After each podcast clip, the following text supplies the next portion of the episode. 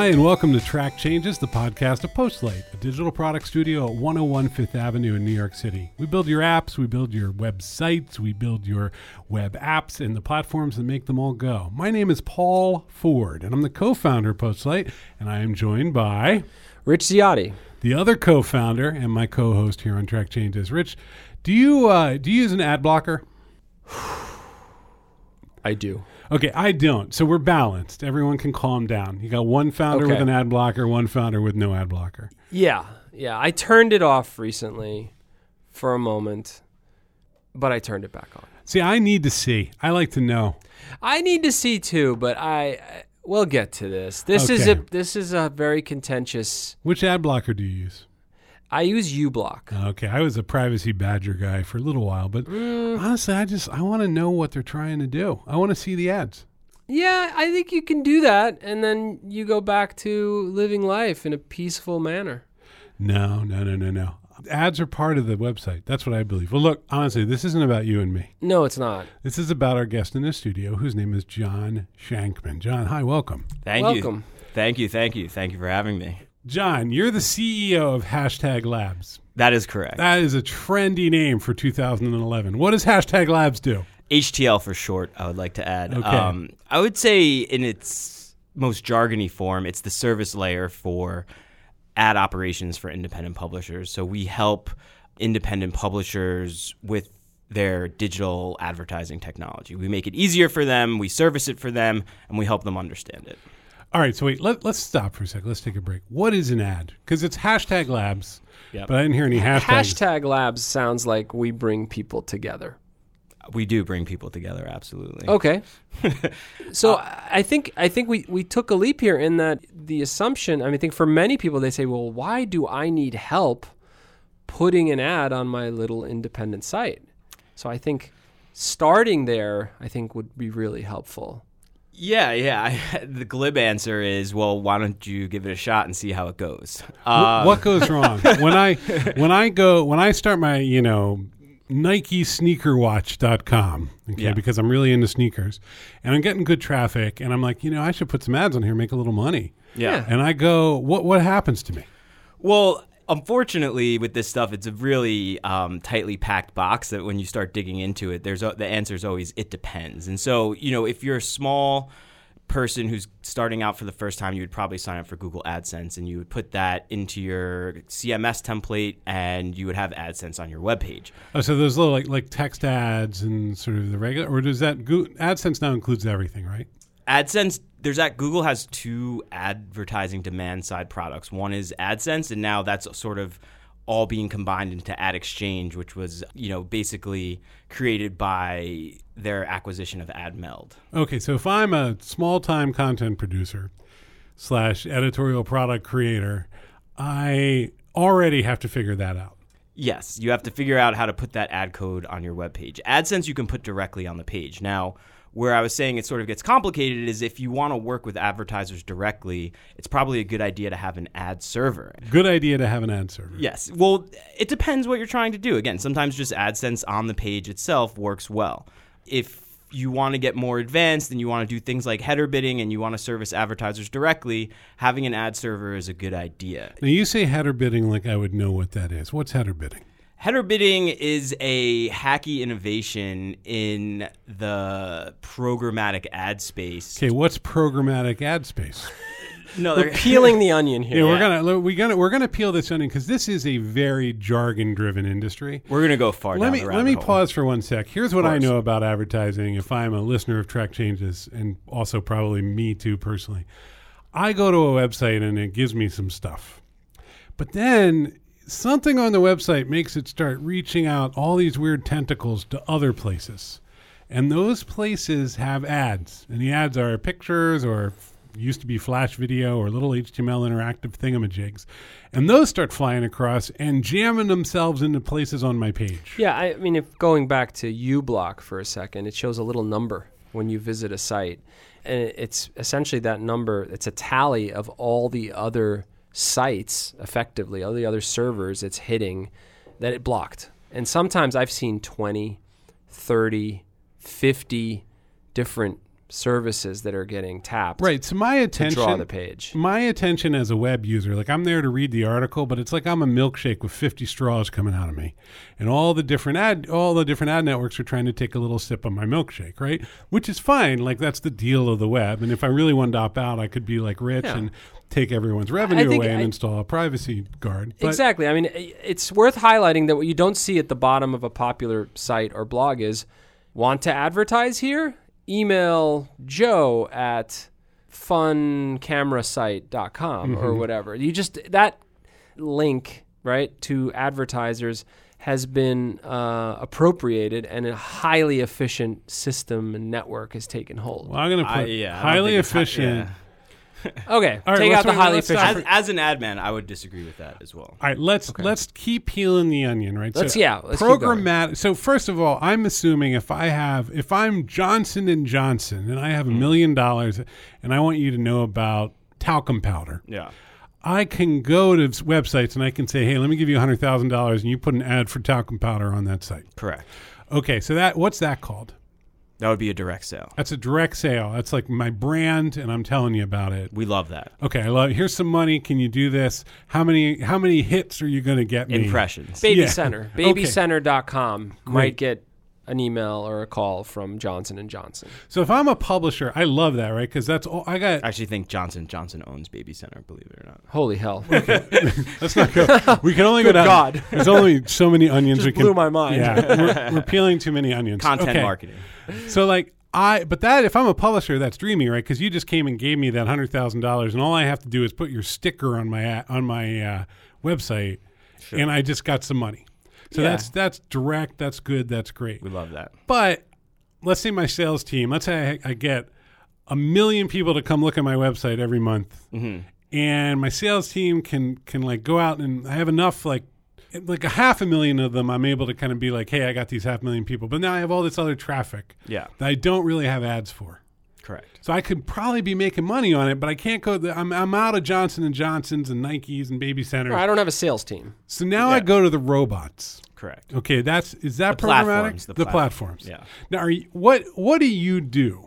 We do both. I mean, you know, so let's look at it from the perspective of a publisher for a minute, and we can talk about three different types of advertising that you can get as a publisher. You know, what we were just ta- we're, we'll do it in re- reverse order. I normally start at the bottom of the pyramid and move up, but we'll start at the top of the pyramid and go down. So, you know, the highest end sale that you can do is a direct sale. That's when the publisher has a direct relationship with the advertiser and the transactional details, how many impressions are being sold, what are the key performance indicators, and the price, really, the CPM, is all done directly. CPM is The cost per 1,000 impressions. okay. Um, And, and, that's just negotiated in that setting. yeah, yeah, You just exactly. say, hey, So I come in, I great. say, I want. it's an agreed upon rate. So I say, I want you to put my sticker on your Trapper Keeper, and you go, that'll be a dollar. Correct. Great. Yeah, we love those. Those deals are the highest margin deals, too. Okay. The next tier that we have, which, you know, and hashtag lab services, all three tiers of this, we sort of are, you know, we understand the ecosystem holistically. Sure. And so, you know, one of our core values is flexibility, where it's like, you know, depending on where the publisher is in their life cycle, we'll help them out with either of these. So, any of these. So, one is direct sales. Two is sort of the premium network space. So, we saw, like, if you think about like 10 years ago and you think about your federated medias, your say medias, your large tails, there was a, this whole sort of layer of premium ad network that emerged to sort of say, we're going to outsource the direct sales to these types of companies. Right, let me give this back to you. So, like, John Battelle was on our podcast. He was the founder of Federated Media. My, I'm an alumni of Federated Media. Love it. Shouts to Federated. Okay, so so Federated Media was like, oh my god, there. First of all, Federated Media. John's like, well, people are putting ads on websites, so that's interesting. Yeah. Second of all, there's all these blogs coming up, and nobody's paying attention to them, and none of those people can make any money. Right. So I'm going to make an ad network, and I'm going to give them a tag or a little bit of code, and they can run it. And then I'm going to go out and I'm going to I'm going to say to the various the various advertisers or the agencies or whoever it is who's in the business of buying people's attention to promote brands. Yep. I'm going to say to them, I got a really interesting audience for you. Yep. Give me your rectangles. I'm going to put your rectangles on all of their websites, Absolutely. and you're going to give me some money. I'll take a cut, and then I'll give them the rest. yep. Okay, so that was like that was the model. That it's a was- middleman. Mhm. Yeah, yeah. It was I an mean, agent. the It was an middleman who's bringing value. of course. to of it, course. It's very hard to work with advertisers. But Yeah. notice we just went from zero middlemen to one middleman. Yeah. Okay, so there's one middleman, and then then what's happening? So yeah, so we have that sort of like premium network space. Honestly, I would say most of that's gone today. You know, you'll have your larger publishers like a Vice or, or a Refinery29 who will build out and sort of have replaced that premium network layer if you're an independent publisher. And but then it's worth going to Vice because they're really big, and they we should mention they're one of our clients, but they're Yeah. really big, and you we love Vice. but and, and you can get like a whole big audience from them. Well, you can get great advertiser relationships from them if, from the perspective of a publisher. So, if you're a publisher ABC and you have a rock and roll audience that reads Vice, Vice will say to their advertisers, Mr. You know, I won't use a specific advertiser, but you know, advertiser A, like, hey, if you love Vice's audience, you might also love these audiences, and then Vice will keep a cut the way Federated used to and, and put it on their ah. network. That's Oh, interesting. So, So- like, so let's say the advertiser is Jimmy's Pickles. Yep. Vice goes to Jimmy's Pickles, and what do they say? They say, "Hey, Jimmy's Pickles, like you love Vice's audience. Th- this partner on Rock and Roll site A has a similar audience. Would you also like to put your Jimmy Pickles ads there?" Oh, so I'm Fascinating. Vice. Uh, Vice has gone ahead and made themselves the middleman and built a relationship with the Yeah. other the other publisher. They're Correct. drafting behind Vice's brand equity, Correct. effectively. Okay. It's called AdVice, so they have it on their website and everything. sure, sure. Okay. So this is a Do a lot of publishers do that? If you're lucky enough to get in, I mean, you know, Vice can really drive really great revenue for you. Um, you know, I'm not sure how large their network now is, but they're fairly selective. But if you can get in, yeah, it's, it's great. interesting. So they are able. They're at a scale where they're able to go. We really can see the world, And We've we're got- cool. We're cool. The association, right? We have a lot of traffic, and we can build these relationships. And the people who want to talk to millennials, who want to talk to our audience, like everyone's going to show up. They're going Right. to. They, they know they can get people on both sides of the table. Yep. Fascinating. That's, okay, that's fascinating. Okay, so that's kind of level two. Yep. A couple people are in the room, but we're still only a couple people.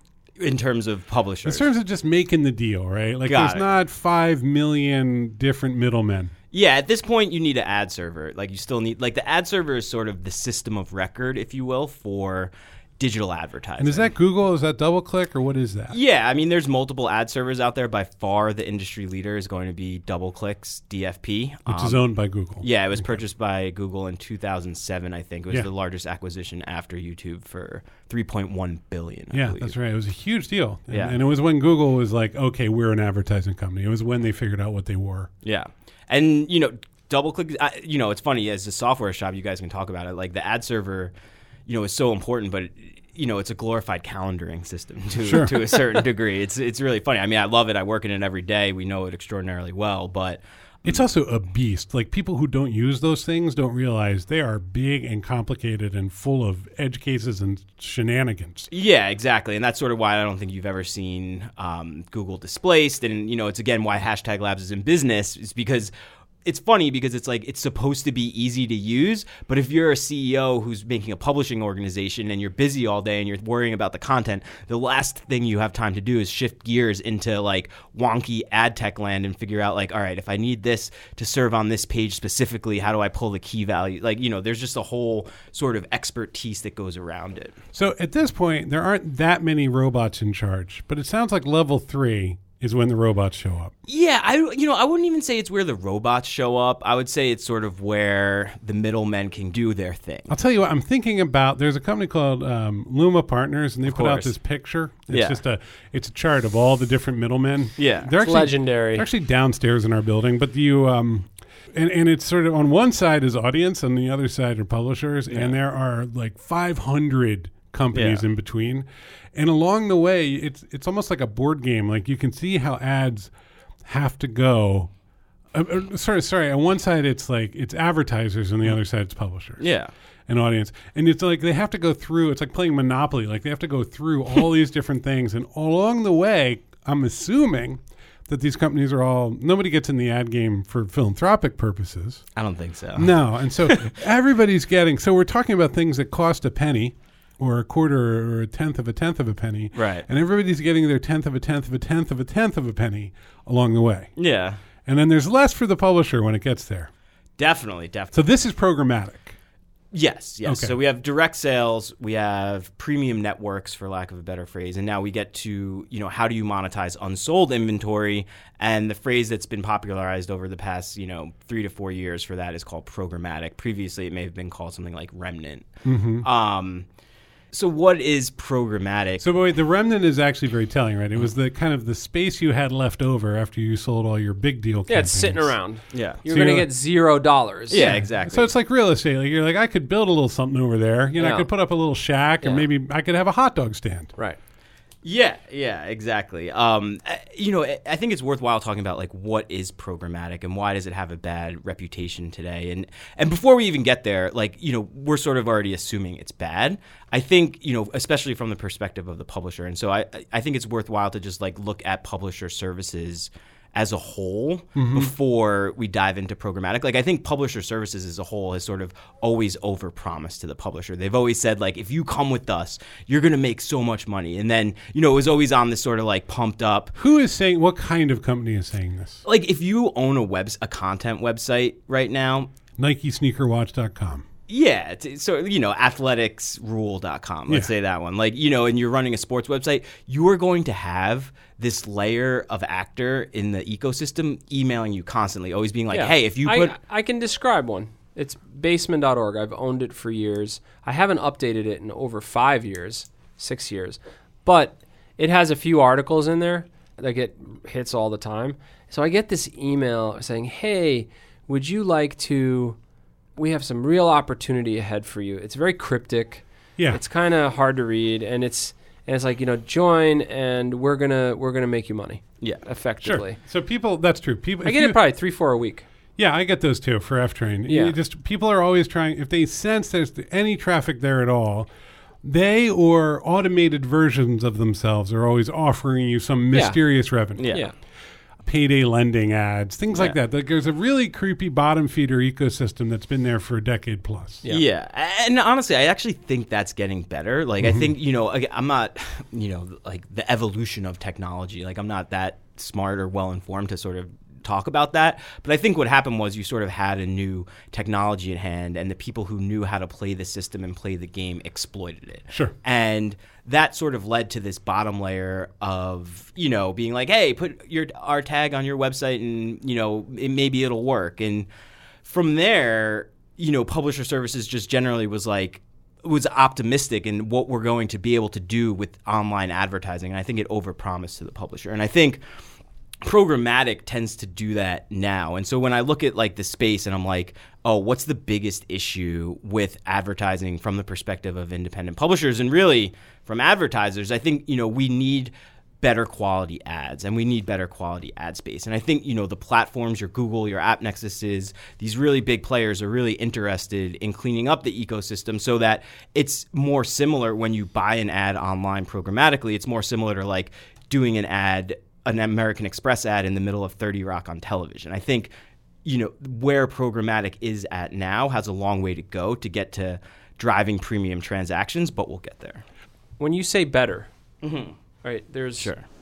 there's better in terms of the end user Yes. experience. Yes, of course. And then there's better because I- you know we joke about it, but there's obviously this sort of negative impression of how gross and messy a web page can feel. Impression. Of course. yeah, I mean, you have in mobile quotes. reader, you have mobile redirects hijacking your reading experience on the New York Times. Like, What's that called? That's, Does that that's a a name? mobile redirect. Oh. and that game, like that game, is Yeah. is. I uh, sorry to cut you off. No, no, no. It's fine. I, I guess the question I have is: Is there a sense in this industry that okay, this is a slippery slope? Like we can only ride this so far because it's getting to a point where it's you know the net perception out there is is is really not good. And in fact, the effectiveness.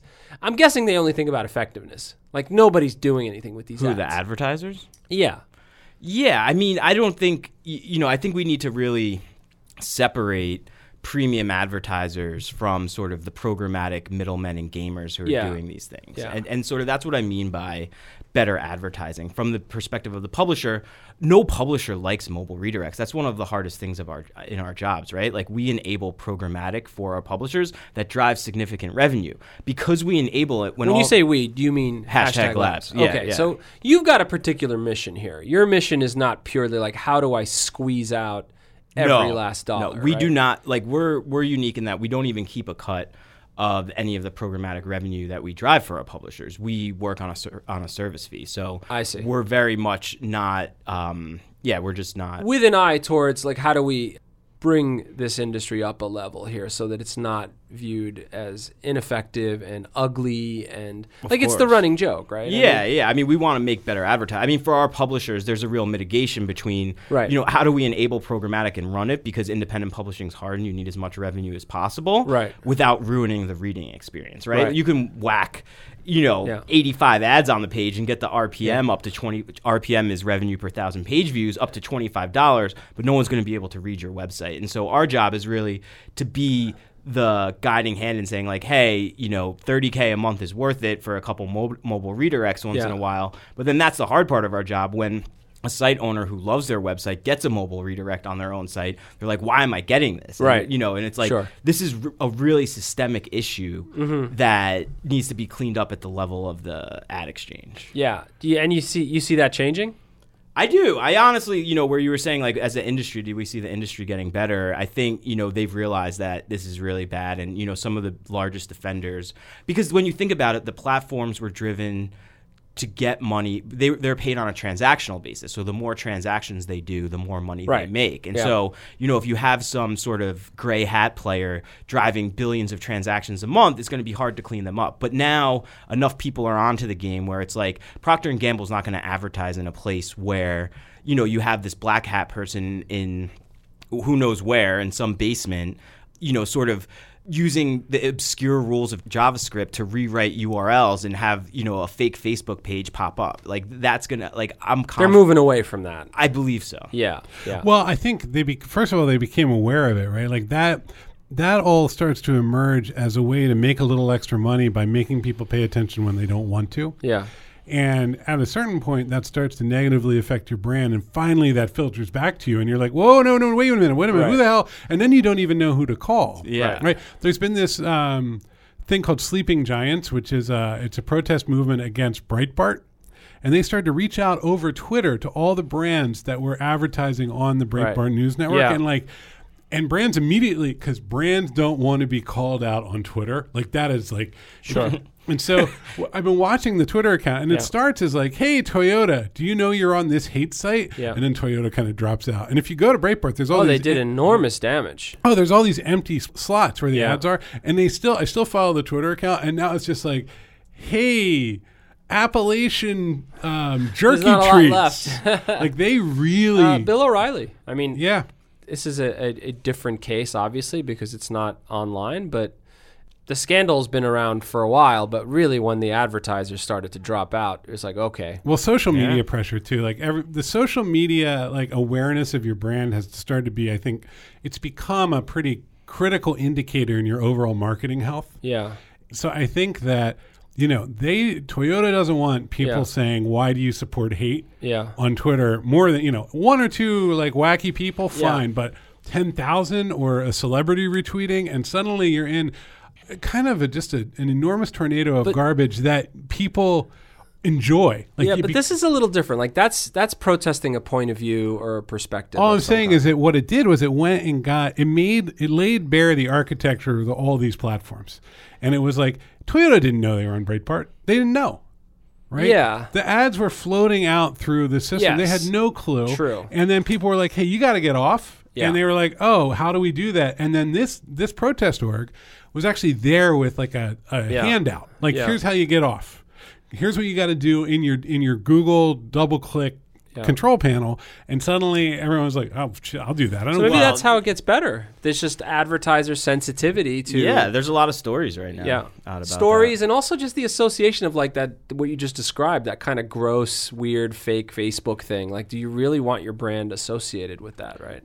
Totally, totally. I mean, you know, as a publisher, I don't think really any publisher would would say they want that. I think you know, and that's the advertiser is actually never really affected by that. It's it's more the publisher, but the systems just need to be cleaned up. They've been exploited for too long, and it's like. There's no reason digital advertising can't be like television oh, advertising. sure. And the systems I think in place to achieve that that technologically speaking have been achieved, and now we just need to clean up the actors on them.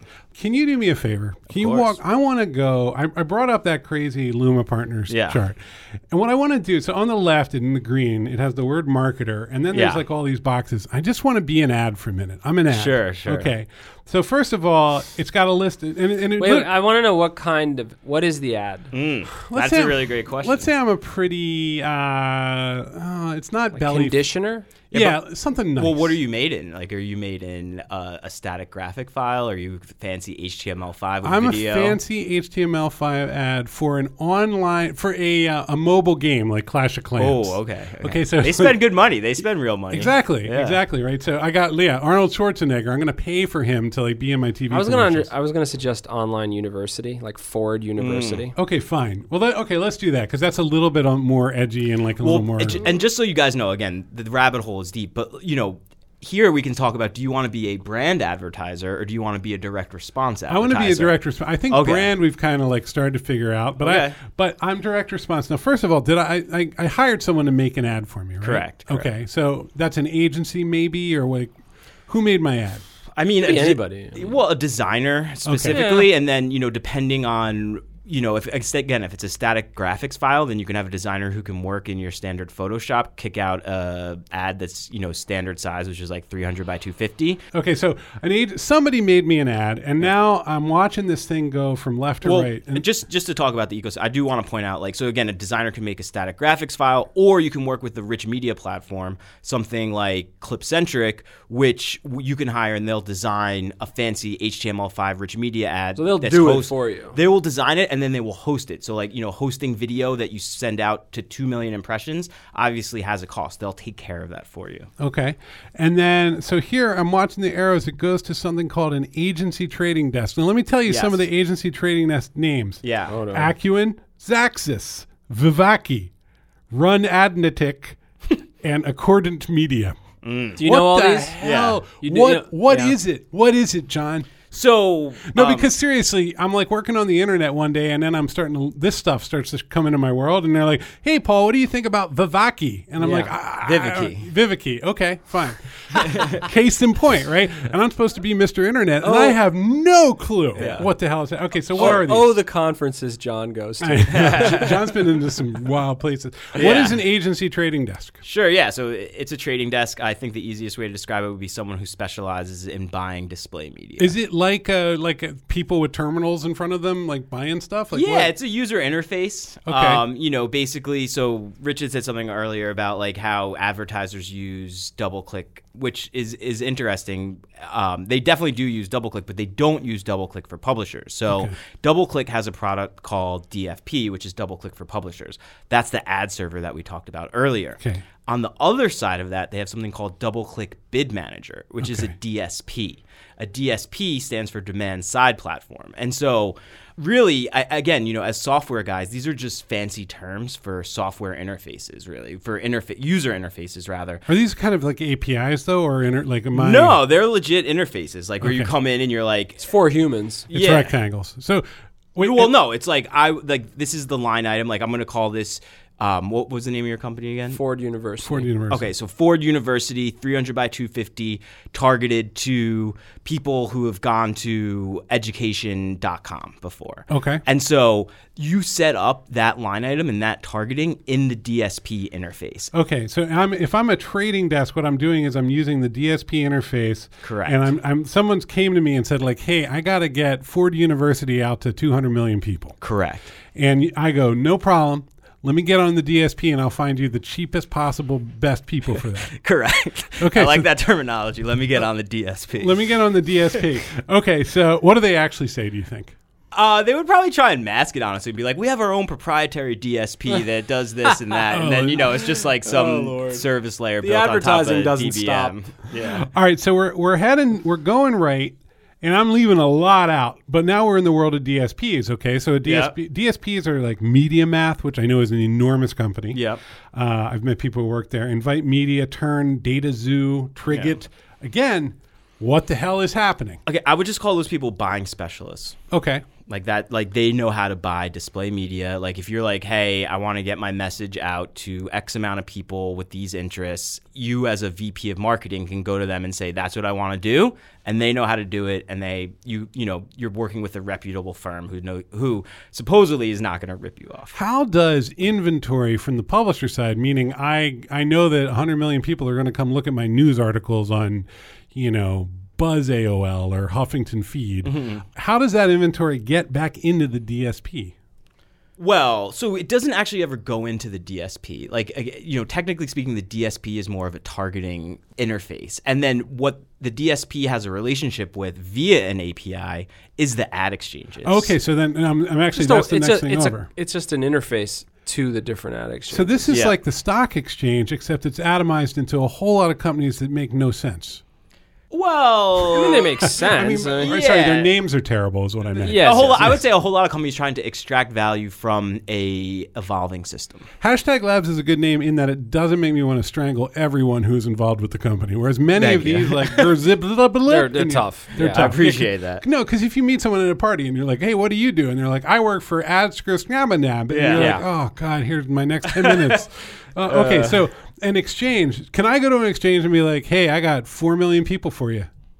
Well, kind of. I'm really enjoying this. This is like my favorite conversation because I'm finally figuring someone has to explain this to me. Yeah. And because he's on our podcast, he's not allowed to just run out of the room. Yeah, This is great. I, I love explaining. I mean, Yeah. honestly, the funny thing about our job is like you'd think I'd be scared to explain it to people because um, they'd be like, "Oh, now I get it. I'm going to do it myself." It's more the opposite, where it's like, "Oh, yeah, you can keep doing that." I don't. I don't want it. I is mean, that? I mean, uh, boiling down hashtag labs. Yeah. Is that? I mean, people are coming to you and saying, "Look, I need to get into this game. Help me."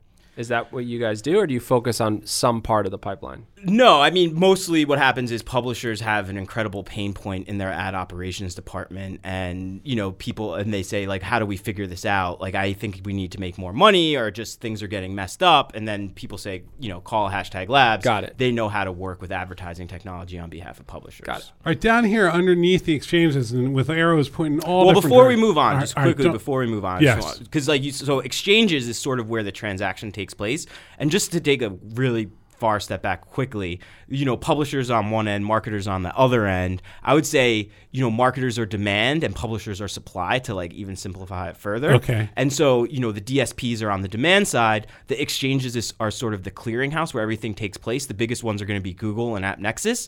And then on the other side, on the supply side of this exchange, you're going to have something called a SSP or supply side platform.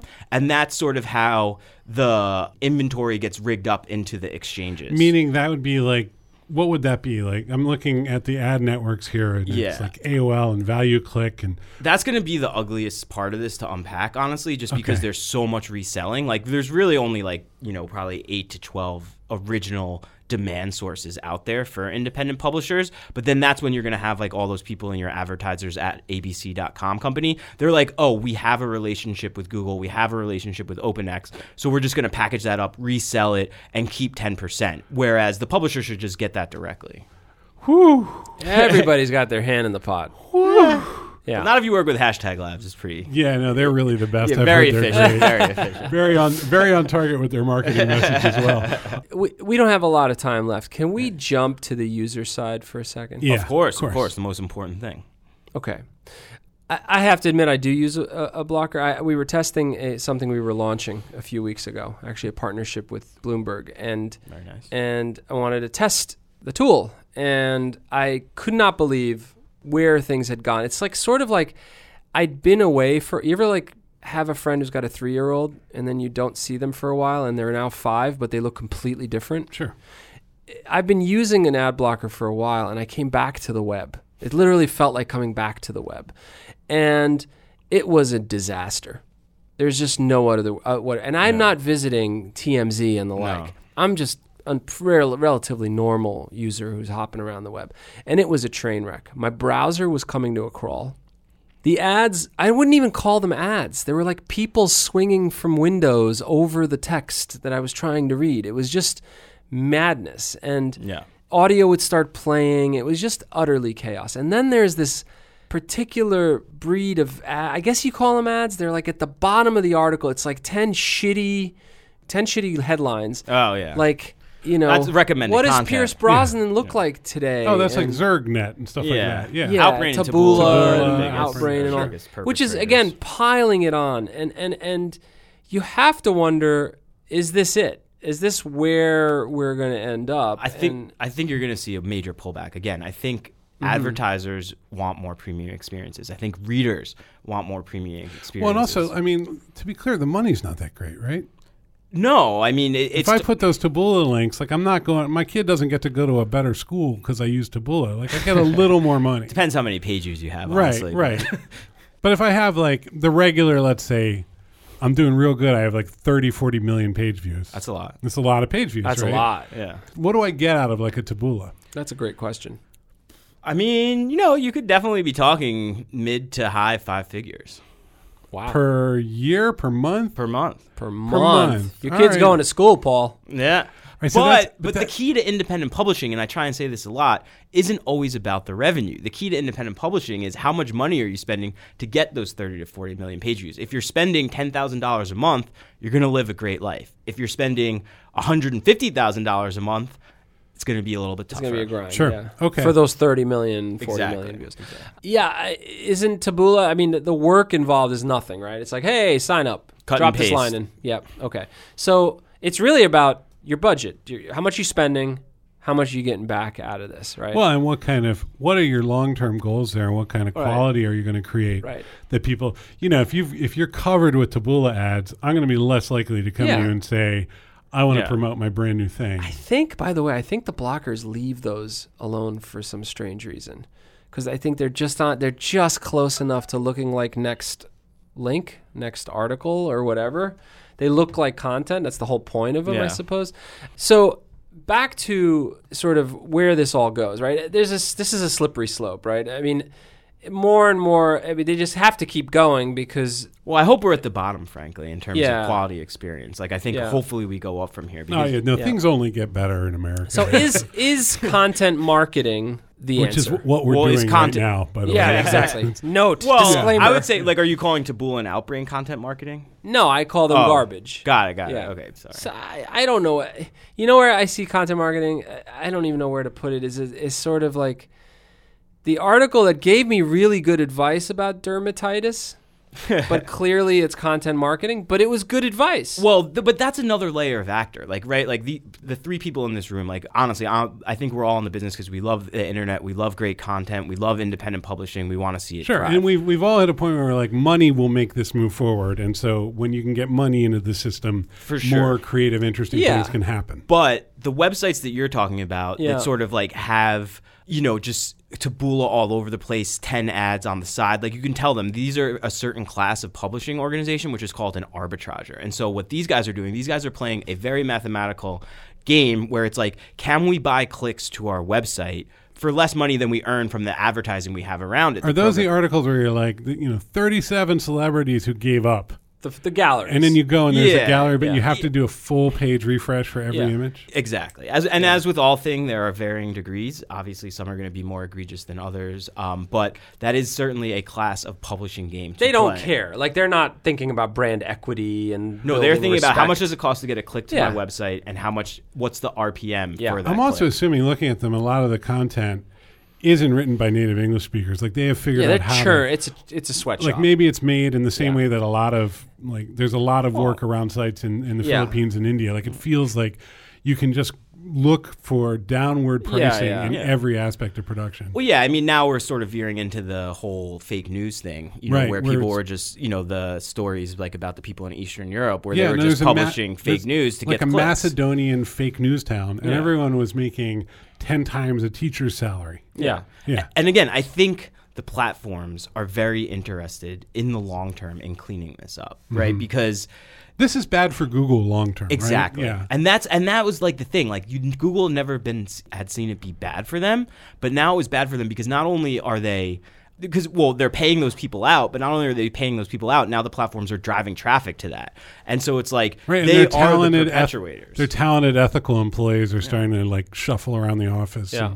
it takes a minute. I mean, that's we want instant reaction for people to be able to fully internalize and understand everything that just happened. But it'll actually Yeah. take a couple years for what happened during the 2016 campaign to be metabolized and understood by the tech giants. Like they, they can't move that fast. No, they can't. They And can like you know oh we put our fake news council Yeah. on top of this. I, I think they've come to digest what happened and that they need to deal.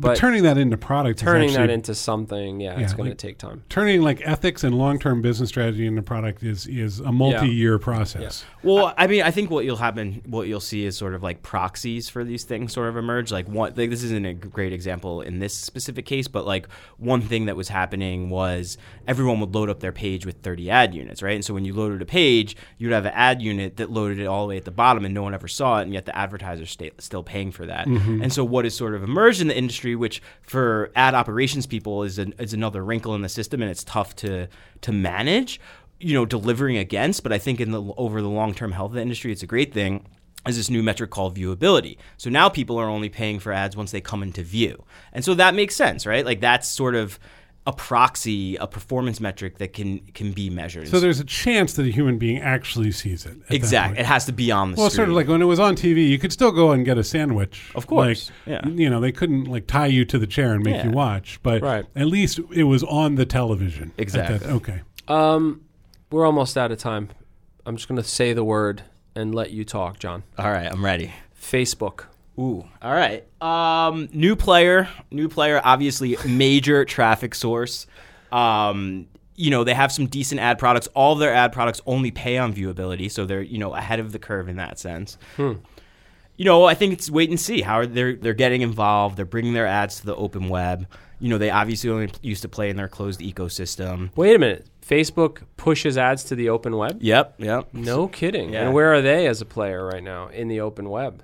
So their sort of AdSense is called Audience Network. Oh, interesting. Because they, they know they have an unbelievable amount of inventory, but Exactly. always So now it's be more. leaking out of the apps. Yeah, because people are willing to buy so web. much stuff from Facebook. So Yeah. why not? Wow. Exactly. Yeah, they have so much demand, and so it's and also they have incredible data, oh, right? Oh, man, and this is it's got to make keep Google up at night. This is like their worst nightmare. definitely, definitely. But I mean, you know, Google has an incredible sort of trench around DFP and that stuff. Like DFP is going to be impossible to unseat. Like You know, you say that, but Facebook's Yeah. smart. definitely, definitely. Yeah. Oh, so that's good. So there is a true terrible battle of the giants Yeah, Yeah. ah, that doesn't time. have any particular interest in the health or success of the publishers. Well- or anyone, really. Well, I think you'll see the battle play out too. Like this sort of leads into like instant articles and AMP and stuff. Yeah. you know? Yeah. But so here's the final question, which is: Let's say I'm I have a great idea, something I love. I'm able to build an audience. I'm, I'm creating an independent media property about I don't know, you know, sneakers, athletics, watches, whatever. And I feel like I'm ready to take it to the next step. I want to spend some money, hire a couple writers, see if I can grow it. Is it possible? Is it possible to do that anymore? tough question. I would definitely say first of all, do it for the love of the game. Um, That's not the answer we're looking for, John. Oh. Second of all, um, you know, like I think you can build an independent publishing company today. I think you know you have to.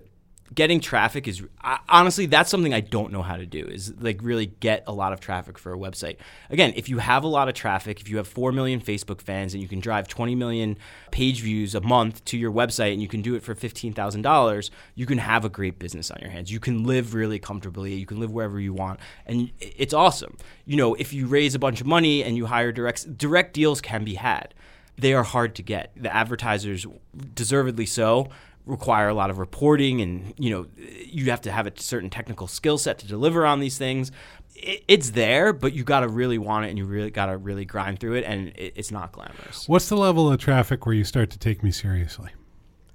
well you know if you have direct deals i always take anyone serious and Sure. yeah i take everyone seriously to be Like fair if I'm like Quantum Physics Weekly and I have the Quantum Physics Computing Society's ads Yeah. on my website, like I might have 200 readers, but they could all be worth some serious money. yeah but unfortunately still at this point in the game like like just pure volume is what's going to drive your your revenue right, like, where does pure volume start?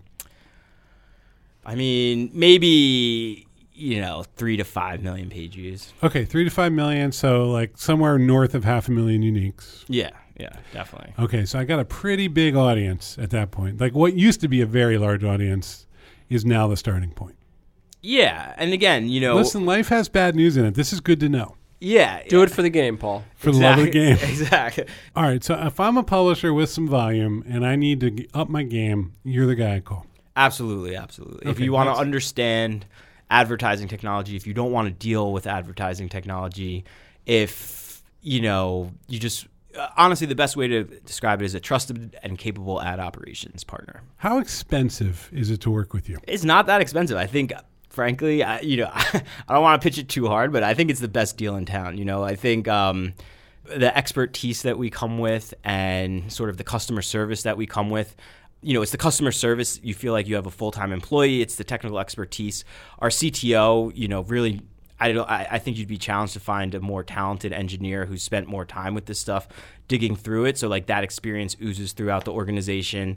So you get you know CTO level technical experience, world class customer service, all for you know low four figures per month. Oh, okay. That's actually I was gonna Mid try to low, mid to I was going to try to squeeze that out of you, but you got it there. Okay. Yeah, I'll, okay. I'll, we're transparent. Transparency is uh, important to us. okay. So a mid-priced firm that can help Do you want to share a coupon code, John?